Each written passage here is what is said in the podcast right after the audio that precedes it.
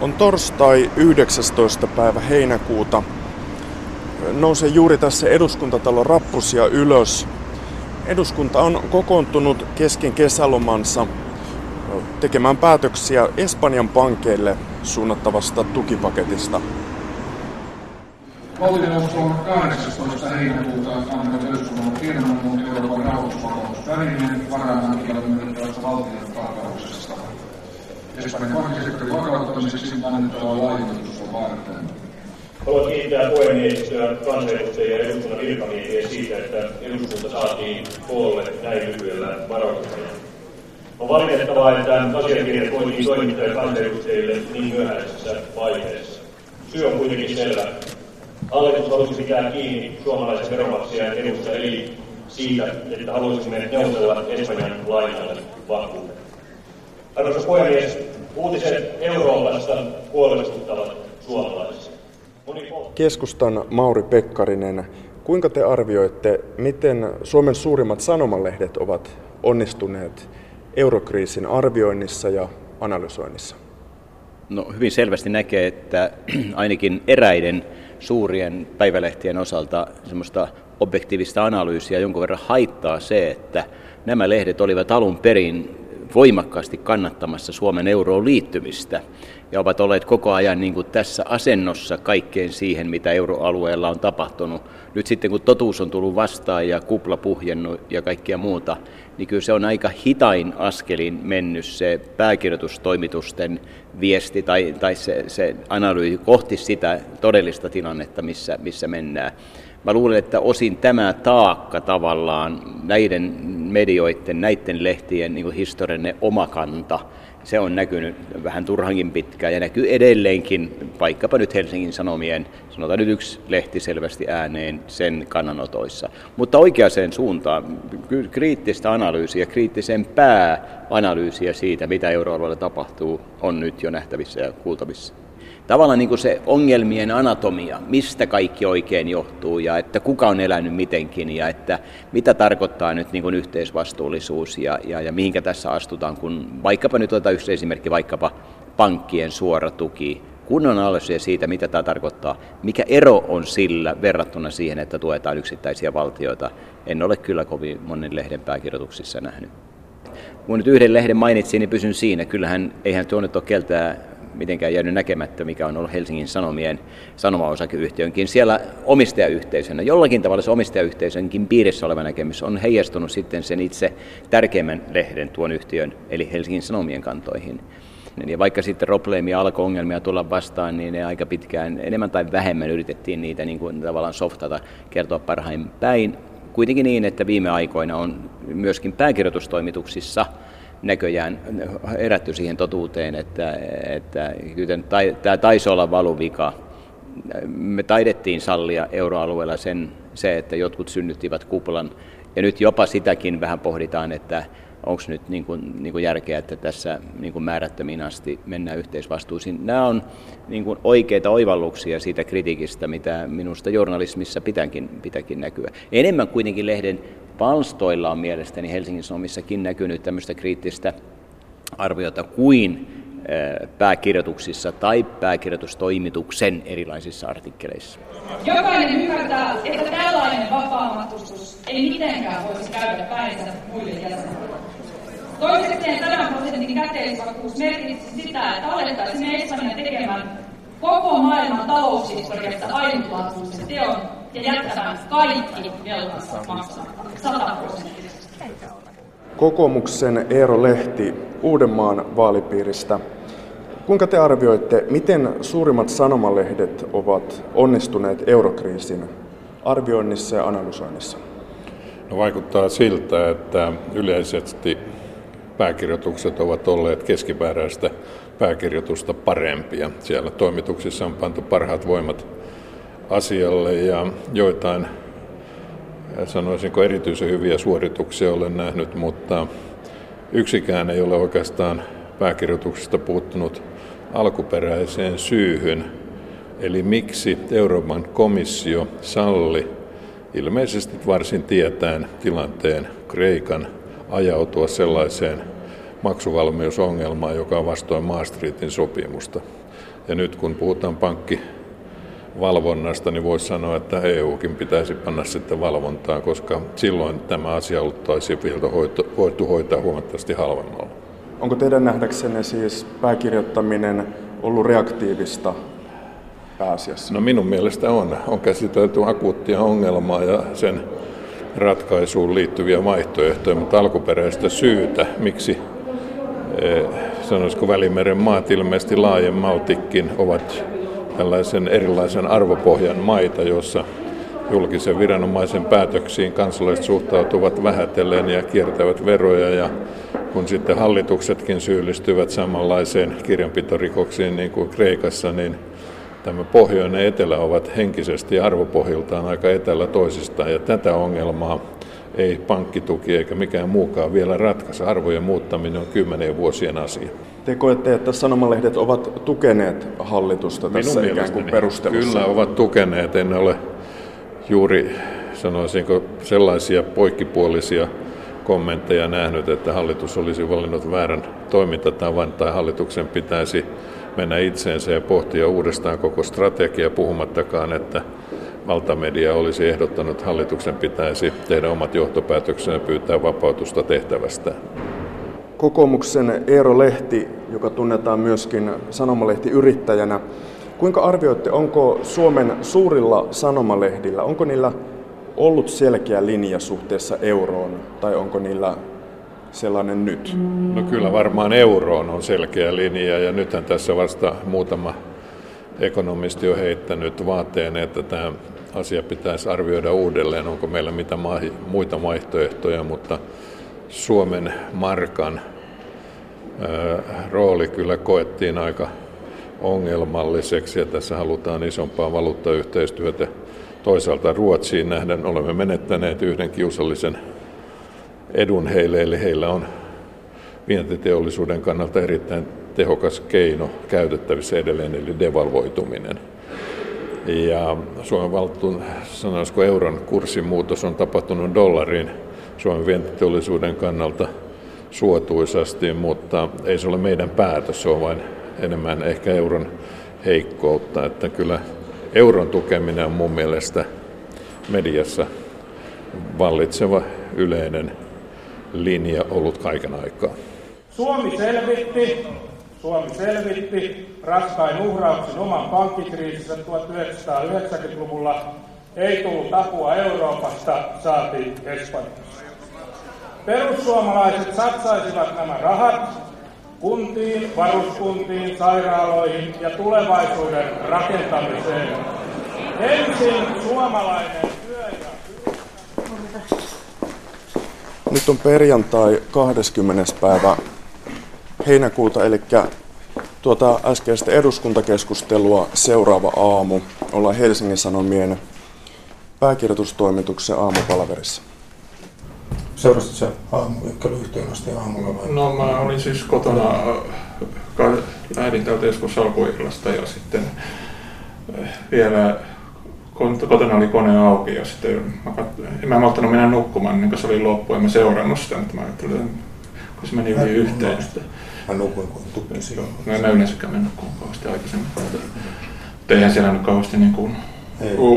Ehkä voisi sanoa kumminkin, että jotenkin, en tiedä, kun jotenkin tuntuu, että se alkupuolinen ryhmäpuheenvuorot oli niin suoraan niin kuin julkisuuteen suunnattava, niin se niin kuin, sitten kun rivikansanedustajat pääsee ääneen, niin siellä loppupuolella oli jotain ihan niin semmoista analyysin poikastakin kuitenkin. Että, ja minä ajattelin, että mä varmaan lähden siinä pääkirjoituksessa sitten niin kuin, ehkä pitää lähteä niin kuin sitten kumminkin jo huomisesta tilanteesta, eli mm. niin, että se on huomisessa lehdessä, eli tota, täytyy lähteä jotenkin siitä euromaiden valtiovarainministerin puolen kokouksesta, joka varmasti hyväksyy sen, ja se sitten niin kuin jotenkin sen jälkeen niin kuin käydä jotenkin sitä puolueiden linjaa läpi siltä pohjalta, että miten se, niin kuin, miltä niiden neuronäkemykset näyttää. Tässä on äänessä Hesarin toimittaja Jyrki Räikkä. Hänen kanssaan keskustelee kokousta johtava toimittaja Kari Huhta. Siis kovasti siellä oli niin kuin semmoista pohjoisen ja etelän välistä jakoa niin kuin, eri tavoin korostettuna. Että siis toki se oli niin kuin perussuomalaisilla, mutta oli se niin kuin Urpilaisen puheenvuorossakin yhdessä, jossa niin kuin tavallaan selvästi purki sitä turhautumista siihen, että tota, niin kuin jotenkin Etelämaat katsoo tätä unionin projekteja jonkinlaisena tota, niin tukiautomaattina ja sitten pohjoisen mailla on tämmöinen hän ei nyt puhunut protestanttisuudesta, mutta jossain sitten taas perussuomalaisten puheenvuorossa oli tämä katoliset le- leväperäiset katoliset vastaan niin kunnolliset protestantit asetelmat. Meillä levättä tuohon meidän kunnollinen puheenjohtaja siinä, siinä saattaa olla useita näkemyksiä tuosta, se on, joo, että oli hyvä tämä, mä mietin sitä samaa, kun mä kuuntelin Soinia, niin hän niin niputti Välimeren maata, se oli sama tässä Sipilänkin, sitä tuota, kokonaisveroaste puheenvuorossa, niin näissä niputetaan hyvin erilaisia kansantalouksia. Mm. Jos se Espanjan taloudenhoito on ollut leväperäistä mahdollisesti muuta kuin siinä autonomioiden rahoituksessa, että muutenhan se on vain virheellistä, mutta se on ollut leväperäistä. Jotenkin siinä, niin kuin puhuttiin aiemmin siitä, että ajattelu, että Urpilaisen, että tässä on olemassa Suomen joukkoja ja Espanjan joukkoja, joista jompikumpi voittaa ja toinen häviää. Ja tästä se, se ajattelu on mennyt, vaikka se enää se, kuuntelin näitä Soinin ennalta mietittyjä tota, Kasper Jesper ja Joonatan puheenvuoroja, niin siinä, siinä vaivasi se, se niissä, vaikka se nyt ei ehkä niin kuin oikeasti pitää, pitää mennä eteenpäin, niin, niin ne ei ole spontaaneja tietenkään. Se, kyllähän se tiedetään, mutta on niin ilmeisen epäspontaaneja. Ja, ja sitten se, toiseksi se, että kuinka, kuinka täysin, täysin suruttomasti jaetaan kahtia Eurooppaa vielä syvemmän, kun se totta kai se on jakautunut tässä asiassa erilaisia etuja, mutta niin kuin sellainen ajattelu siitä, että mitä, mitä ollaan tekemässä ikään kuin tässä on, on niin mä mietin sitä tuonne soinilaisesti, että, että, että nämä vakuudet on vähän niin kuin, että, että Suomella on luvattu, että se saa matkalipun hinnan takaisin, jos laiva uppoo. Näin sanoi Kari Huhta ja Räikkä jatkaa. Joo, ja jotenkin siis kun näissä Soini on nyt vähän saanut sellaista visionaarin viittaa, kun näissä Tuomion päivävisioissa on ollut niin kuin usein oikeassa, että se että alamäki jatkuu ja niin. seuraava tukipaketti tulee, niin jotenkin sitten olisi toivonut, että olisi ollut ehkä jotain ja. näkymään siitä, että mitä seuraavaksi, mutta toisaalta kun se tuntuu, että hän oli varovaisempi, että sitten niin kuin ne seurakananatoissa, että tota, vaan teki selvitystä. Ja siinä, siinä iskettiin siinä, kun, kun oli selvinnyt, että suomalaiset ei halua pois eurosta ja kun tota, persoonat on ambivalentteja mm. siinä, niin siihen iskettiin. Mm. Kyllä. Mutta sitten toinen, toinen asia, sit, joka minulla myöskin pisti mieleen, kun itse olin silloin jututtamassa Kataista, kun tuli tämä 100 miljardin ratkaisu, jolloin sitten pari päivää valitsi semmoinen optimismi, korot laski ja näin poispäin. Ja Katainen sanoi, että tämä voi olla hyvin merkittävä päätös. No sitten se meni, mentiin taas alamäkeä ja sitten ongelmasta tuli Espanjan kansantalous, niin niin, niin se vastasi, että entä sitten, jos tämä ei toimi, niin mitä tapahtuu seuraavaksi? Niin se jotenkin se, sitä kysymystä kyllä ei myöskään kauhean konkreettisesti että on kritiikin pohjalta, että mikä, sitten jos tämä ei toimi, sitten jos korot on edelleen yli 7 prosenttia, jos Italian korko lähtee nousuun, niin mitä sitten tehdään tarkkaan ottaen mm. seuraavaksi? Niin ja nythän on se valitseva ilmapiiri, että oikeastaan kukaan ei luvannut, että tämä niin riittää, vaan pikemminkin varauduttiin siihen, että... Pientä viisastumista. Mm. Okei. Okay. Mutta joo, ei, mun mielestä toi, toi on siitä vaan se on hyvä, että sä teet ne molemmat, koska pystyt nyt jakaa sitten edellisen kirjoituksen ja tämän kirjoituksen painot itse. Joo. Sitä, tämän oman julkisuusaspektia vielä, se, mä en tiedä voiko siihen palata sitten joskus myöhemmin, se ei varmaan oikein niin kuin luontevasti tähän sovi ja mahdu. Sun täytyy rajata itse. Joo. Keskustelun jälkeen Jyrki Räikkä kirjoitti Helsingin Sanomiin pääkirjoituksen, jossa lehti asettuu tukemaan hallitusta mutta arvostelee retoriikkaa, jolla luodaan juopaa Etelä- ja Pohjois-Euroopan välille. Räikkä kirjoittaa, Viihdyttämiseen pyrkivillä puheilla puolueensa linjan puutetta peitellyt puheenjohtaja Timo Soini ei vaatinut eurosta eroamista, vaan selvitystä asiasta. Perussuomalaiset näyttävätkin vain peesaavan kyselyjä, joissa suomalaisten enemmistö vastustaa tukipaketteja, mutta haluaa pysyä eurossa. Räikkä jatkaa. Velkakriisi on lyönyt särjä eurooppalaiseen identiteettiin – Eduskunnassakin monista puheenvuoroista paistoi läpi, ettei Etelä-Euroopan maita enää nähdä eurooppalaisen sivistyksen kehtona, vaan tunnollisten veronmaksajien kukkarolle pyrkivinä laiskoina elätteinä. Etnisiä ja uskonnollisia eroja yleistävät mielikuvat siirtyvät helposti valtioista kansoihin ja kansoista yksittäisiin ihmisiin. Se on vaaraksi koko EUn rauhan ja kehityksen projektille. Pääkirjoitus toteaa lisäksi, että Timo Soini turvautui leimaavaan huumoriin rinnastamalla Välimeren maat Kasper, Jesper ja Joonatan lastenkirjan Kardemummaan. Kirjasta peräisin oleva rosvolaulun mukaan pimeän tultua kansa makaa pötköllään, vain rosvot raataa työssä. Seuraavassa Kari Huhta, Heli Saavalainen ja Jyrki Räikkä. Meillä pääkirjoitustoimitus on vastaavan päätoimittajan toimitus sillä tavalla, että pääkirjoitustoimituksesta vain se, joka on vuorossa, sen päivän vetäjä, joka on yleensä pääkirjoituksen toimitu, pääkirjoitustoimituksen esimies tai hänen sijaisensa osallistuu uutiskokoukseen, joka on ennen tätä. Sitten on pääkirjoituskokous, jossa vaikka Mikael olisi paikalla, vastaava, vaikka vastaava päätoimittaja olisi paikalla, niin esimies tai hänen, hänen puolestaan päivää vetävä käy läpi kierroksen, jossa lähtökohtaisesti on ajatuksena, että, että kukin kirjoittaja, kukin pääkirjoitustoimittaja itse hyvin, hyvin, oma, hyvin itsenäisesti osoittaa aiheita, joita pitää tärkeinä. Eli meillä pitää olla jokaisella aihe ja mielipide siitä, kun me tullaan kokoukseen. Ja siitä sitten keskustellaan. Yleensä ei ole tarvinnut olla eri mieltä kuin mitä oikeasti on. Mutta totta kai sitten pääkirjoitus on, on lehden kanta, tai hyvin useinhan se on lehden analyysi, arvio enemmän kuin kanta. Ei meidän kannata ottaa kauhean tarkkaa kantaa useisiin globaaleihin asioihin, joista me kirjoitetaan, vaan me pyritään kuvaamaan ja vetämään se yhteen. Ja, mutta mutta jos, jos, lähdetään, jos olisi sellainen tilanne, jossa pää, vastaavalla päätoimittajalla olisi näkemys, niin kyllä hänellä on mahdollisuus, ja niin se on hänen toimivallassaan vaikuttaa hyvin selkeästi sen pääkirjoituksen sisältöön, mutta esimerkkejä, joissa, joissa pääkirjoituksia hyvin vahvasti kirjoitetaan sivusta, niin niitä on tosi vähän. Minkä tyyppisissä kysymyksissä se voisi tulla eteen? Vaikea sanoa. Siis siinä kyllä, kyllä varmasti silloin se olisi ihan tällaiset ö, politiikan ja talouden laajat painotukset. Eikö periaatteessa ollut just no, tämä euro ja ydinvoima, NATO-kannat on sellaisia, meillä, joilla on, niin kuin aika vahva. toimituksen sisällä aina hyvin erilaisia NATO-kantoja. Niin. Esimerkiksi Helsingin Sanomien pääkirjoituksen toimituksen sisällä on ollut Helsingin Sanomien pääkirjoitustoimituksen NATO-kanta on oikeastaan vähän ambivalentti. Miten te arvioitte sitä? Ähm, katselin kirjoituksia keväältä 1998, kun Suomi tuli yhdeksi noista ensimmäisistä yhteisvaluutan maista.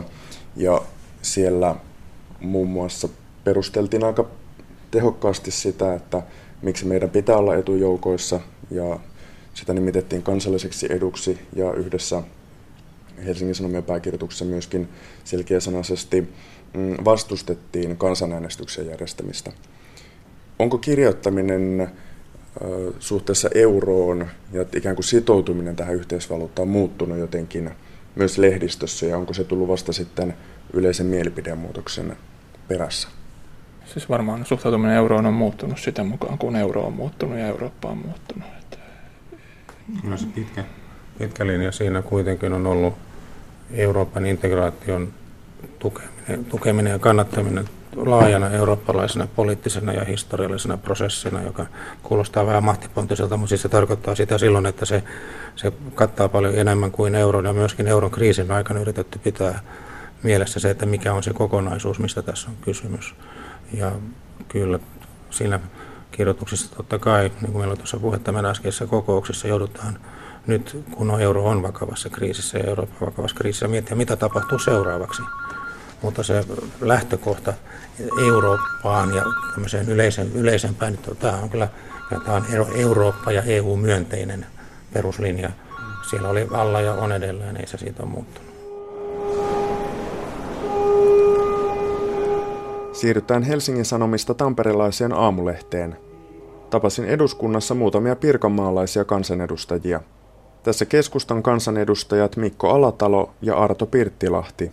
Kyllä mun mielestä Aamulehti on onnistunut hyvin, hyvin tuomaan kyllä meille niin kuin tietoa ja informaatiota, mutta tietenkin hän Aamulehti edustaa, edustaa vahvasti hallituksen linjauksia, ne tulee sieltä hyvinkin, hyvinkin esille, että mitkä on, on tuota, valtioneuvoston linjaukset, millä tavalla kriisiä pitäisi ratkaista. Ja hyvin, hyvin euromyönteinen. Tokihan keskustakin on, on euromyönteinen. Itse, itse sitten lähtökohdasta lähdetään, että euro tulisi säilyttää, mutta tietenkin tämän kriisin, puhutaan nyt vaikka kriisistä, niin on omia näkemyksiä, vähän toisenlaisia, mitä Aamulehti tuo esille.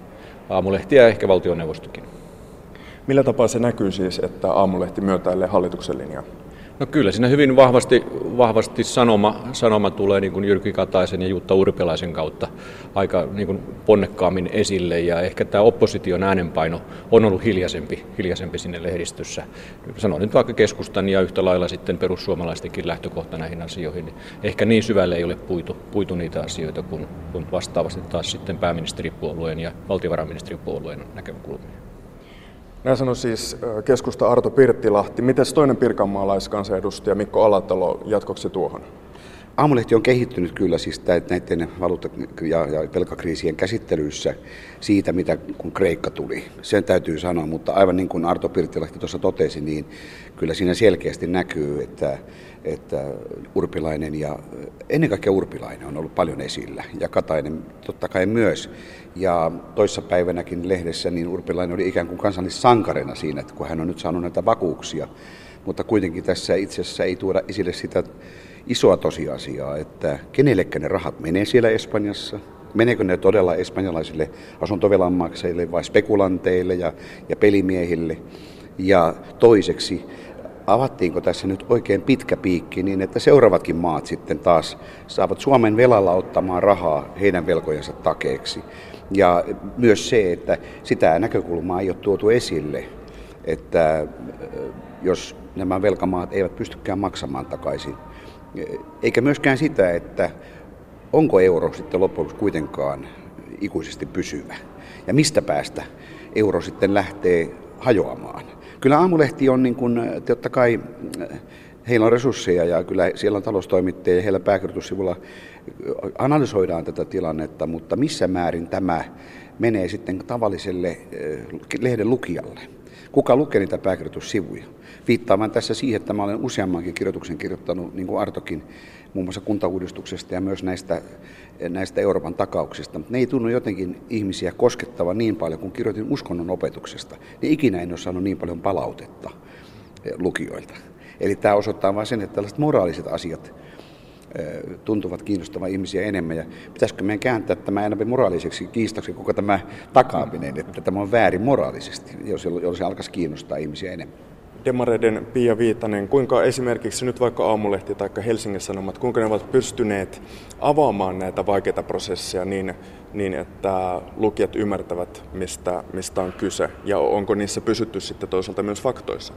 No tota, se olisi mun mielestä se iso haaste juuri sekä poliitikoille että medialle, että näistä isoista moniulotteisista, äärimmäisen hankalista asioista, joissa puhutaan tyyliin ERVV, EVM, joka ei sano ihmisille sinänsä mitään. Pitäisi osata ne minä asun Hervannassa, mä sanon, että Hervannaksi pitäisi osata avata nämä vaikeat asiat, niin että ihmisillä olisi mahdollisuus saada mahdollisimman paljon tietoa ja muodostaa myös oma käsitys, koska ihmisen pitää osata myös niin kuin, arvioida itse miten asiat on. Ja mun mielestä media on aika vaihtelevasti niin aamulehti kuin Helsingin Sanomakin tässä onnistunut. Että kuten sanoin, joskus on ollut oikein hyviä analyyttisiä, avaavia, haastavia juttuja, jotka haastaa suorastaan keskustelun, provosoikin vähän.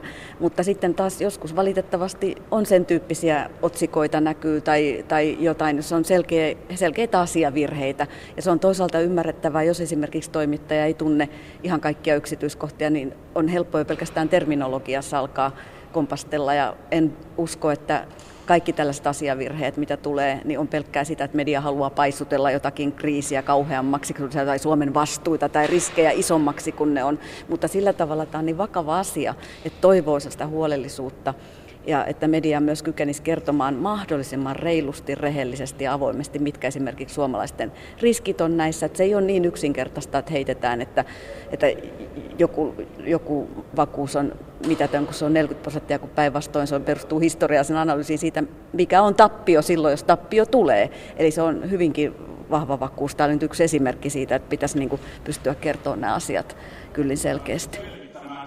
Tämä yhdessä. Eihän selvittäminen mitään maksa. Muuta kuin vaivan. Vaivan se maksaa. Eikö ne ole teillä töissä. Ollaan siis Aamulehden toimituksessa Tampereella keskustorin laidalla Ja keskustelemassa ovat tutkija Esa Reunanen Tampereen yliopistosta, Aamulehden vastaava päätoimittaja Jouko Jokinen ja artikkelitoimittaja Veikko Vuorikoski. Hän kirjoittaa muun muassa pääkirjoituksia. Veikko Vuorikoskesta pitää heti alkuun mainita, että hänellä tulee 40 vuotta piakkojen täyteen tässä lehdessä. Kyllä vain. Yleisesti herrat, miten suomalainen media on onnistunut nyt tästä, tässä eurokriisin analysoinnissa ja selittämisessä lukijoille kansalle? Ja niin kuin tutkija sanoi viimeisen niin asiat tullaan varmaan tutkimaan lähivuosina erittäin paljon. Ja mehän ollaan keskellä myrskyä, keskellä tapahtumista, mehän ei nähdä sitä. On tavattoman vaikea punteroida onnistumista ja epäonnistumista. Ja tämä, oikeastaan tämä talouskriisi on jatkunut vuodesta 2008. Pieniä taukoja on ollut, mutta se koko ajan kiihtynyt ja pari viimeistä vuotta niin entistä enemmän on tapahtunut. Ja täytyy sanoa, että kun poliittisellakin päättäjillä on väillä vaikeutta selvittää, että mistä on päätetty, niin kyllä meilläkin on ongelmia kommentoida. Kyllä tämä on, tämä on erittäin hankala prosessi ollut. Näin sanoo, näin sanoo päätoimittaja. Mä voisin sanoa tähän, että me olemme onnistuneet siinä yhtä hyvin kuin taloustieteilijät. Näin tätä asiaa kommentoi pääkirjoitustoimittaja, artikkelitoimittaja. Mitenkäs tutkija? No kyllä hyvin samaan sävyyn, että tämähän on, on hirveän vaikea ja semmoinen niin kuin tyypillisesti aihe, jossa niin kuin semmoista lopullista ja selkeää totuutta ei ole olemassa, vaan eletään epävarmuudessa. Ja, ja silloin niin kuin eri tasoiset asiantuntijat ja toimittajat ikään kuin keskustelee keskenään ja, ja, spekuloi, että et mistä on kysymys ja, ja miten asiat on. Ja, ja silloin niin kuin ollaan siinä samassa semmoisessa yhteisessä epävarmuudessa. Et kysymys oikeastaan on siitä, että voisiko tästä löytää sitten jotain, niin kuin, ettei kaikki oltaisi niin kuin ihan siinä samassa näkökulmassa, vaan, vaan, vaan jotain poikkeavaa enemmän tai vaihtoehtoja. Että, että ehkä se voisi olla journalismin tehtävä sitten, sitten enemmän irtiottoa ehkä voisi toivoa, mutta mut kaikkiaan niin mun mielestä ihan, ihan hyvä suoritus. Niin, no, oikeastaan lisää siihen vielä sen, että meillähän on aina riski tämmöisissä pitkissä prosesseissa, jotka hyvin poliittisia, niin mennään kommentoimaan sitä poliittista suoritusta kilpailuna. Voitteko Ranska vai Saksa? Voitteko Espanja vai Pohjoismaat? Mm. Voitteko oppositio vai hallitus? Ja totta kai sitä pitää kommentoida, mutta se ei tässä kriisissä ole se keskeinen asia.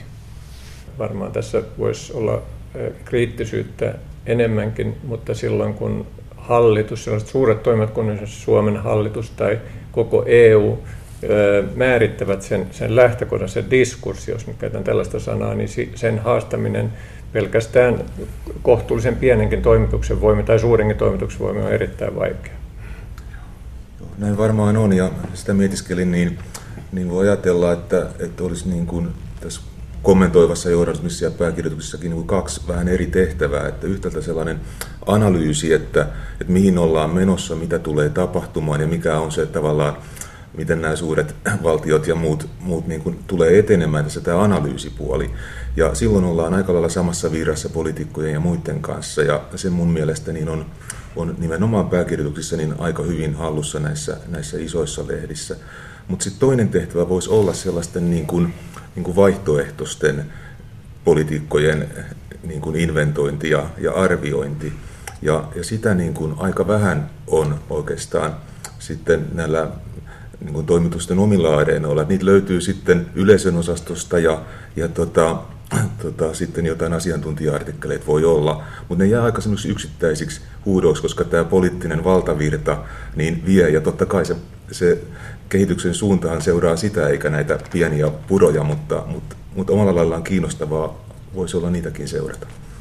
Myötäileekö jollakin tapaa siis sanomalehdistö vallanpitäjien ääntä Suomessa?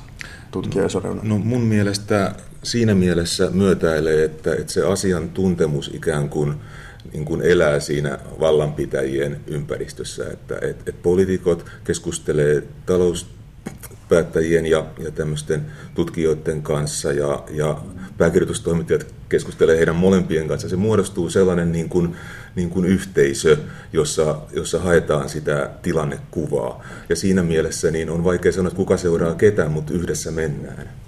Miten kommentoi pääkirjoituksia kirjoittava Veikko Vuorikoski?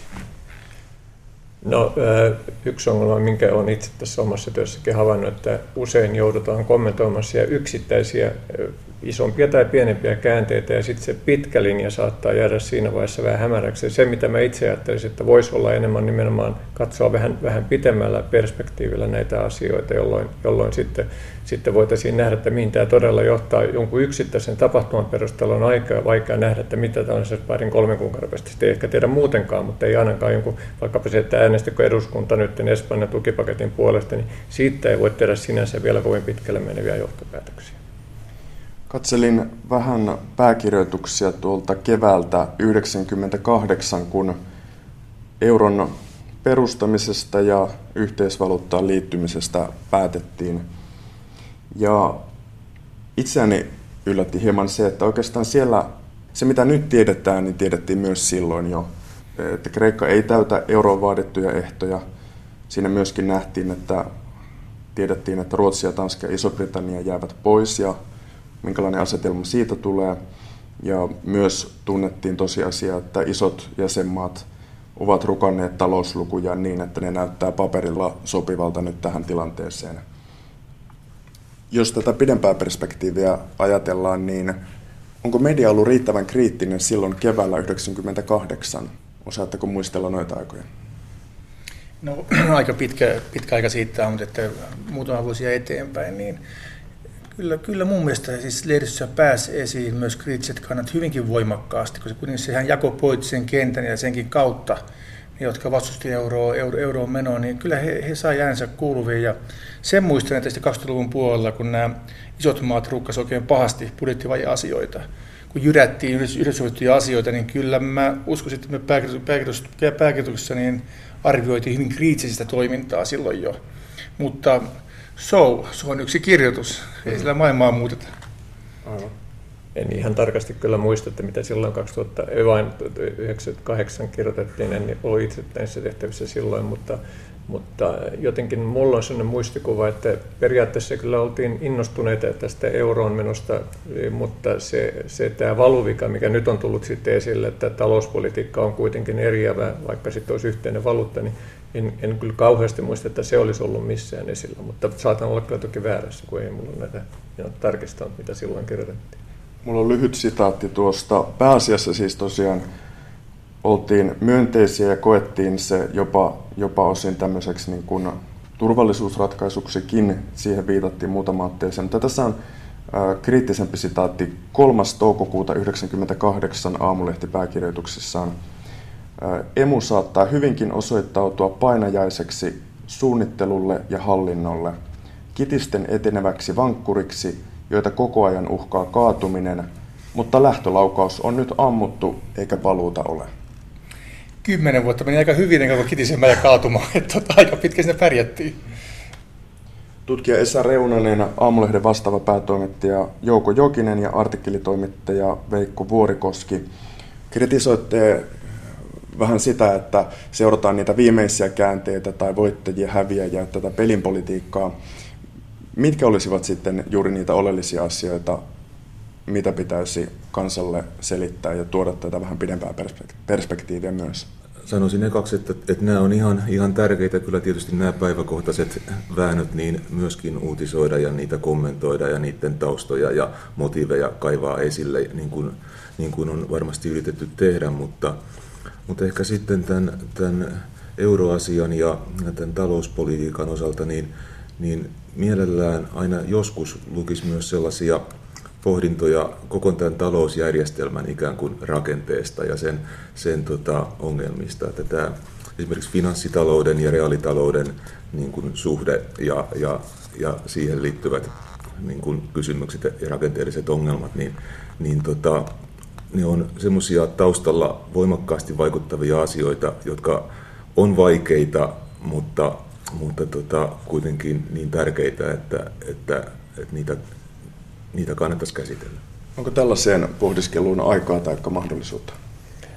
No periaatteessa kyllä, kyllä, vaikka se onkin kyllä suuri teistä, että, että ainakaan ihan pienellä porukalla ja se ei onnistu, sitten varmaan täytyy olla vielä enemmän talous tieteellistä tietämystä, jotta, jotta niihin voidaan sillä realistisesti ja, ja, ja, ja järkevästi ottaa kantaa. Se, mitä mä itse toivoisin myös mukaan, että nimenomaan että siinä tarvittaisiin tämän taloustutkijoiden apua, että mikä euron merkitystä koko tällä eurokaudella on ollut sekä, sekä näille valtioille, siis Suomen kaltaisille valtioille ja myös yksittäisille ihmisille. Mitä kaikkea se on merkitty? Kyllä se aina silloin tällä hetkellä, että kyllä siitä on ollut paljon hyötyä. Joku toinen sanoo taas, että siitä on ollut haittaa. Vaikkapa se, ettei voida enää devalvoida tai jotain, jotain tällaista. Niin, että sitä toivoisi semmoista äh, suhtkot äh, äh, yksimielistä näkemystä taloustutkijoilta, että mitä, mitä kaikkea hyviä puolia tämän, tämän, nyt, tämän runsaan kymmenen vuoden aikana on ollut ja mitä kaikkea huonoja puolia on ollut. Niiden perusteella voitaisiin sitten arvioida, mitä pitäisi tulevaisuudessa tehdä. Päätoimittaja Joko Jokinen. Pitkiin kaariin pitää totta kai, totta kai pyrkiä, mutta onhan sen siis, ne kaaret on nyt niin valtavan pitkiä. Itse mielen näen, että se menee kymmenen vuotta se kriisi, ja ennen kuin voimme sanoa, että jotenkin sitä on selvitty. Ja sen kymmenen vuoden aikana Suomi ja varmaan Eurooppa tulee muuttumaan ihan totaalisesti tässähän nyt aikausi vaihtuu, että tulee, tulee demografia ja kaikki muutteet tähän mukaan. Sen hahmottaminen, mitä siinä aikana tapahtuu, niin aika vaativa tehtävä. Tässäkin mulle tulee tähän syksyyn, aion, aion kaivaa kaiken esiin, kansallisia ajattelijoita, että vaan löytyykään, jotka on miettinyt, hahmottanut sitä, mitä tapahtuu. Sitten on toinen ja kolmas asia on se, että meidän pitäisi pystyä nyt erittäin paljon työskentelemään sen kanssa, jos euro, EU hajoaa, mitä se merkitsee. Toinen, toinen vaihtoehto se, että jos mennään liittovaltioon, mitä se merkitsee siinä on paljon pohdittavaa ja se on sitä pitkää kaarta. Millä tapaa tuollaiset linjaukset tai päätökset syntyy? Seuraatteko te aamulehdessä ikään kuin mielipideilmaston kehittymistä vai onko mahdollisuutta tämmöisiin siis omiin aloitteisiin, jotka vaikkapa jotka voisivat olla vaikkapa poikkeavia yleisestä mielipiteestä? Jopa toivottavaa se, että pääkirjoitus olisi, olisi usein poikkeava valtavirrasta. Haastaisi valtavirtaa silloinhan se toimii kaikista parhaiten. Joo, tähän, tähän mielelläni yhtyisin tähän näkemykseen, mutta tuntuu vaan, että aika mietoja ne irtiotot on. Että, että joskus aikanaan niin, niin vertasin suomalaista ja, ja ruotsalaista journalismia niin valtion budjetin tekemisestä ja, ja siinä niin näkyi selvästi, että Ruotsissa kuitenkin oli tätä poliittista jaottelua selvemmin kuin Suomessa. Että siellä Aftonbladet ja Dagens Nyheter niin kommentoi jopa toisiaan. Että, että Aftonbladessa todettiin, että Dagens Nyheter pääkirjoituksen totesi näin, mutta eihän se näin ole. Mutta tämän tyyppistä niin kuin Suomessa ei lainkaan ole enää, kun puoluelehdistö on kuihtunut. Että tavallaan se voisi olla semmoinen, semmoinen mikä tekisi näitä linjoja vähän, vähän niin kuin näkyvämmiksi. Et, et nyt kyllä saa, saa tikulla etsiä, että, että, että niin kuin eroavuoksia. Niin Suomen mediamarkkina on aika poikkeava siitä, että täällä on vahvasti alueellinen media ja tavallaan käydään keskustelua tietyllä lailla ikään kuin yksin tai kilpailevia medioita ei ole. Toisin kuin esimerkiksi Tanskassa, jossa aidosti voi tilata neljä e- eri päivälehteä. Mm, Onko tämä vaikuttanut tavallaan tällaisen keskustelukulttuuriin? Tai tunnistatko tätä kritiikkiä, mitä Esa Reunanen? Joo, oikein, oikein hyvin. Mä olen ihan samaa mitä siitä, että meidän, meidän lehdistöhistoriassa historiassa se epäpoitisoituminen, joka alkoi 40 vuotta sitten ja sitten parikymmentä vuotta sitten niin teknisesti kirjoitteluttiin puolueesta. Oli totta kai se oli järkevä ja ainoa oikea ratkaisu, mutta se on vaikuttanut sanomalehtien mielipiteen muodostamiseen tavalla, joka ei aina ole hirveän positiivinen. Ja se on myös se, että et, et, lehdet ei hirveästi haasta toisiaan. On yksittäisiä kirjoittajia, jotka haastaa omalla nimellään, mutta se on taas, se on taas eri asia. Ja kyllä mä toivoisin, toivoisin semmoisen paluuta, tiukempia mielipiteitä ja hieman rohkeampaa kommentointia toisten lehtien mielipiteisiin. Toki meidän rakenne on vähän erilainen, kun meillä on yksi valtakunnallinen sanomalehti seitsemän päivän ja sitten vahvoja maakuntalehtiä. Meillä on luonnollisia kenttiä, kenttiä kommunikoida ei hirveän paljon ole. Käytännön työssä tulee ainakin minulla silloin tällöin eteen se, että perusteeksi haastaa joku muu. Ei riitä se, että minä sanon, että se on väärin tai oikein, vaan pitää olla jotain faktaa sitten siellä takana, että sitä asiantuntijoita tietysti kaipaa toimittajilta itse mukaan luettuna niin entistä enemmän sitä. Tätä, tietysti tämä kriisi on koulunut ymmärtämään talousasioita aivan toisella tavalla. Jos siinä jotain hyvää on, niin se asia ainakin on. Mutta että, et, et, pelkästään sen perusteella, että minä sanon näin, niin asia ei välttämättä ole niin, vaan siinä pitää olla jotain, jotain todennettavaa faktaa siellä takana. Finanssikriisi yllätti toimittajatkin, kuten Veikko Vuorikoski tuossa sanoi, niin, niin toimittajat ovat joutuneet kertaamaan näitä talouden ja finanssimaailman perusasioita. Ollaanko nyt parempia talousjournalisteja kuin nelisen vuotta sitten? No toivottavasti, koska se oli aika hyvin jännittävä se syksy 2008 Siinä oli, koko journalismi oli täysin sekaisin, mitä tapahtuu Lehman Brothersin jälkeen. Kukaan ei niin ymmärtänyt, mistä on kyse. Ja sitten heidän semmoinen vähän semmoinen isänmaallinen kansallinen henki, että Suomen pitää selvitä tästä. Mä oon tutkinut niitä pääkirjoituksia ja meidän uutisointia, uutisointia nyt parissa lehdessä sillä ajalta, ja se on hyvin kiinnostavaa. Kunnes sitten rauhoitutaan, tomu vähän laskeutua tai analysoimaan. Ja se on hirveän ymmärrettävää, mutta kyllä mä oon sanonut, että että nämä kansantaloustieteen ja makrotalouden kirjat ja osaaminen, joka oli vielä 80-luvulla aika hyvää taloustoimittamisessa, joka vaihtui siinä vaiheessa pörssijournalismiin ja yritystalouden ymmärtämiseen ja lukujen murskaamiseen, niin ei niillä asioilla ollut enää niin paljon käyttöä. Ja nyt varmaankin tässä sitä alkaa pikkuhiljaa olla, että palautuu ne kansantaloustieteen oppikirjat otettu esiin jostain hyllystä pölyttömästi. Esa Reunanen on vähän tutkinut myös tätä, tätä ajanjaksoa. Joo, että siinä, siinä 2008 kriisissä niin, niin leimallistaan suomalaisessa journalismissa oli se, että jotenkin tarkasteltiin niin kuin Suomea yksin ja irrallaan muusta maailmasta. Ja, ja sitten toisaalta tarkasteltiin sitä finanssikriisiä finanssikriisinä, eikä nähty sitä yhteyttä tähän, tähän niin kuin reaalitalouteen ja työpaikkoihin ja, ja tällaisiin asioihin. Ja mä luulen, että se näiden yhteyksien löytäminen on kyllä se iso opetus, joka, joka tässä on saatu niin toimittajille kuin, kuin taloustieteilijöillekin, että, että, että se on nyt ainakin, ainakin sitten opittu. Kyllä siis Esa mainitsi aikaisemmin, että tämän, tämän näiden peruslainalaisuuksien kyseenalaistaminen, niin eikö tässä nyt se hetki ole, että ne on syytä kyseenalaistaa tämmöinen finanssimaailman, rahamaailman sen toimintalogiikka, joka vaikuttaa aika sattumanvaraista välillä. Minkälaisia muita huomioita tuosta finanssikriisiin, Yhdysvalloista alkaneeseen finanssikriisiin liittyvään uutisointiin teillä oli siinä tutkimusprojektissa? No siinähän oli mielenkiintoinen myös sitten se, että, että näissä talouslehdissä, joita me tutkittiin, siis kauppalehteä ja, ja Helsingin Sanomien talousjuttuja, ja, niin, niin tota, siellä loisti ainakin poliitikot täysin poissaolollaan. Et, et se oli tämmöisten niin kuin talousanalyytikkojen tota, asiantuntijuuden varassa hyvin paljon se keskustelu. Sitten vasta kun, kun tota, todella se kriisi oli sylissä, niin sitten ikään kuin, niin kuin poliitikot tuli mukaan tähän, tähän talousjournalistiseen keskusteluun. Et se oli minusta aika, aika kiinnostavaa. Aika pitkään silloin syksyllä 2008 niin meidän johtavat poliitikot totesivat, että tämä kriisi ei tule vaikuttamaan Suomeen millään tavalla.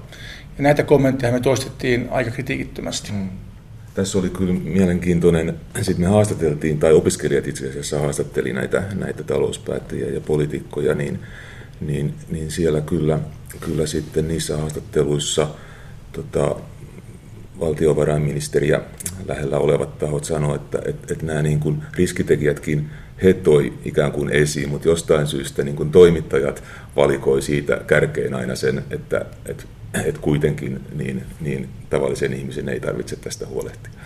Nä, nä, näin he sanoivat, että, että molemmat niin kuin esitettiin, mutta se oli journalistinen valinta, en tiedä sitten. Joo, se on juuri se vaihe, kun tuli sellainen isämainen henki, että tota, talvisodan henki keskellä sitä myrskyä, että kyllä me pärjätään, ei ne huolestuta, ei ne hötkyillä. Hmm. Ja se on vähän nolo katsoa niitä juttuja kyllä sitten vuosien jälkeen, mutta ehkä se on, mekin toimiksi ihmisiä ja suhtaudutaan tunteella asioihin, niin ehkä se on jotenkin ymmärrettävää, hmm. vaikka ja hyväksyttävää. Moneen kertaan tulee mieleen tämä vanha fraasi, että tämä sananvaihden tekeminen on tätä historian ensimmäistä luonnosta ja sitä joudutaan korjailemaan, on jouduttu korjailemaan tässä ja monessa käänteessä ja varmaan niin käy myös tulevaisuudessa.